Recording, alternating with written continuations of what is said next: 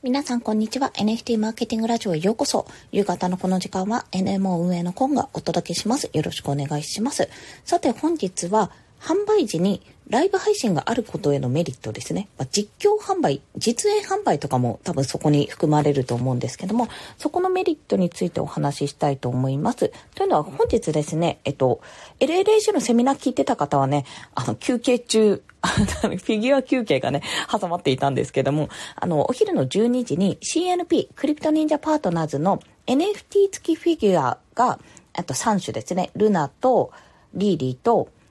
三玉の3種類が販売したんですよ、12時に。で、これ忍者の方で多分ね、盛り上がっていたと思うんですけども、この販売時に、こう、はい、販売開始のその販売時間にライブ配信をする、まあ、スペース実況みたいな形ね、ですることへの効果について、ちょっと自分自身で感じたので話そうと思うんですよ。で、これ何かというと、一つは、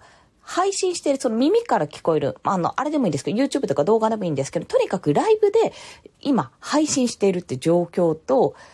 その買おうと思っているリスナーとかね、それを聞いてるリスナーとか、買おうと思っている参加者の方々が参加できる場所。まあ、今だったら Discord のチャットとかね、YouTube ライブだったら YouTube のコメント欄とか、そういったところが用意されると、不思議なことにね、なんか、あ、みんな買えてる。なんかすごい続々と買えて、なんかやったってなってる。私も買おうかなって気になるんですよ。で、ここ、ごめんなさい。前提として話してなかったんですが、私は今回で買っていないんです。そもそもね、買う予定ではなかったんですよ。NFT は欲しいんですけど、我が家にフィギュアを用意しても、フィギュアを買ったとしても、置く場所がないっていうのと、絶対おもちゃにされるって思ったので、それだったら、だったら、鳴る紙を待つっていうふうにちょっと思ったんですね。あんまり多くは並べられないって考えたら、あ、そ、それと同じ理由で私、アクスタとかも買わないんですよ。どうせどっかにやられるし、どうせ壊されるしって思うと。まあ、そんな気持ちの私が、やっぱりチャットを見ていると、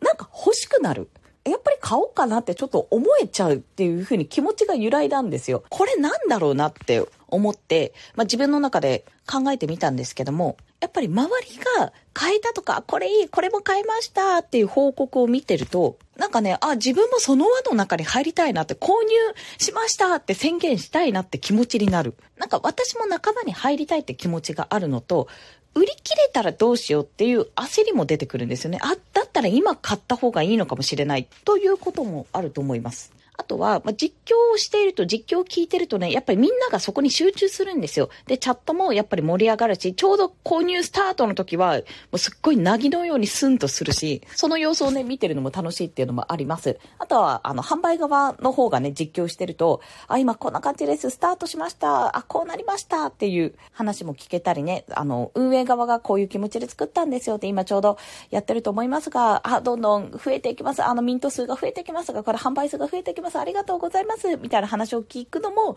やっぱりライブ感があってね、楽しいんですよね。今までだったら商品一つ買うのに、まあアマゾンでも普通にスーパーでもね、商品一つ買うのに、まあ言ってしまえば商品対自分というか、その売り手対自分の一方通行でしかなかったんですよ。けどそこにライブというものが、まあ、売り手がまず見える状態で、ライブ配信というのが出てくることによって、買おうと思ってる周りの人もいるわけです。で、この周りの人たちは、決して敵じゃないんですよね。同じ商品を欲しいって思ってる、そのバーゲンするみたいな、これ私のやみたいな感じでこう取るような形じゃなく、いや、わかんない。あれも実は戦友なのかもしれないですけどね。もしかすると、ふう、私は取れたぜって、いい、いいバトルだったぜ、みたいな感じで後になってるのかもしれないけども、なんか奪い合うもの同士ではなく、同じ商品とか同じものを欲しいと思っている仲間同士という感覚がなんか生まれている気がするんです。コミュニティというものが作られるというか、まあ、できてきて、あの、結構広がっていくことによって、何か販売するときに、こういってライブとかね、あと、買おうと思いますっていう、この実況とか、チャットとかが出てくることで、本当に、ライ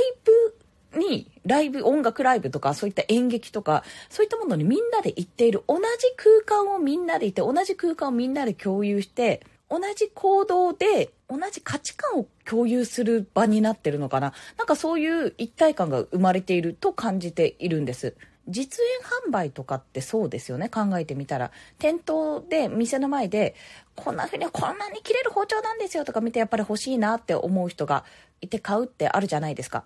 あと、以前ですね、うちの近く、なんかね、建物自体潰れちゃったんですけども、なんかちょっと健康にいい商品かなとかを、あの、実演販売するイベントスペースみたいなところがあったんですよ。入ったことはないんですけど、その場で実際に良さを伝えることによって、多分その場にいた人が、まあ、帰りに買うみたいな形になってると思うんですけど、下手したらね、これって多分すっごい遠目から見ると、なんか怪しいとか、なんか買わせてるとか、なんかそうやって下手したらね、洗脳してるとかって思われてもおかしくない構造なんですけども、私思った、それだけその環境ってやっぱり気持ちとしても心理的にも、あ、買いたくなるし、自分も買って同じ喜びを分かち合いたいって気持ちにもなるし、あ、買わなきゃ損だなっていうふうに思うようになる。まあ、社会心理というか集団心理が働くようになるのかなっていうふうに感じたんです。で、これは、いや、めちゃめちゃいいやり方だなと特にコミュニティとかと相性いいんだろうなって思って見ていたんですね。ライブコマースっていうやり方かな。まあ、今度、11月25日にメタバライブ、忍者メタバライブで、また、音ちゃんのね、第2弾シングルが販売されますけども、それも、あの、メタバライブのライブ中に、また、音楽 NFT が販売されるって形になりますので、前回もね、完売しましたし、このライブで盛り上がるし、買おうぜってみんなで応援しようぜっていう、その盛り上がりの環境も作れて、購買意欲をかき立てて購入できるような形。まあ、あれですよね、なんか、音楽ライブ、ドームライブとか、ドームツアーとかで、その年に売られるグッズ販売っとかに近いやつですよ。ここの現地でしかこの T シャツ買えないんだよっていうようなのと同じようなところがあると思うんですけど、やっぱりこの辺はうまくこの買いたい欲求とか応援したい欲求とか、このお祭りとかでさ、なんかめちゃめちゃ、なんか買っちゃう、屋台でいっぱい買っちゃうみたいな、ああいう気持ちをね、やっぱりね、うまく捉えてるなっていうところを感じているわけです。祭りって話をね、そういえばミントの時にね、これ池原さんから始まったんだけど、祭りって言葉を使っていて、やっぱり祭りって面白いんですよね。やっぱ楽しいってなるし、中に入るとより一層楽しいってなると思うんですよ。まあ、だから何が言いたかったっていうと、実況しながら販売するって、すごくね、効果があるなっていうふうに感じた。ちゃんとリスナーさん側とか、この買う側の人と売る側の人が両方とも見られるような形だとより一層購買意欲が増すんじゃないかっていう話プラス、ただ懸念があるとしたら、やっぱりね、人数なんですよね。集められる人数にもよると思うんです。この時間に行きたい、この時間で買わなきゃ、このライブ配信に行きたいっていうふうに思ってくれる人を、やっぱり一定数集めないとね、それ2、3人とかでやっても多分売れないし盛り上がらないじゃないですか。盛り上がれる人数を集めることっていうのが非常に難しいと思うので、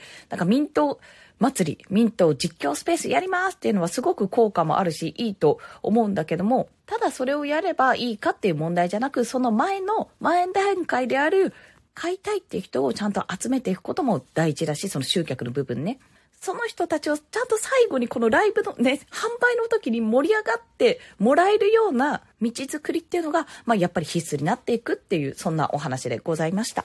ということで、本日もお聴きくださりありがとうございました。最後に一つお知らせさせてください。12月14日、木曜日のお昼の12時30分より1時間、セミナーをやります。今回は Web3 時代の働き方セミナーということで、コミュニティワークとか DAO ワークについて、私今後話していきます。ご興味ある方、ぜひこちら無料でやっておりますので、こちらのチャプターにリンクを貼っておきます。申し込んでいただけると幸いです。ということで、本日も一日お疲れ様でした。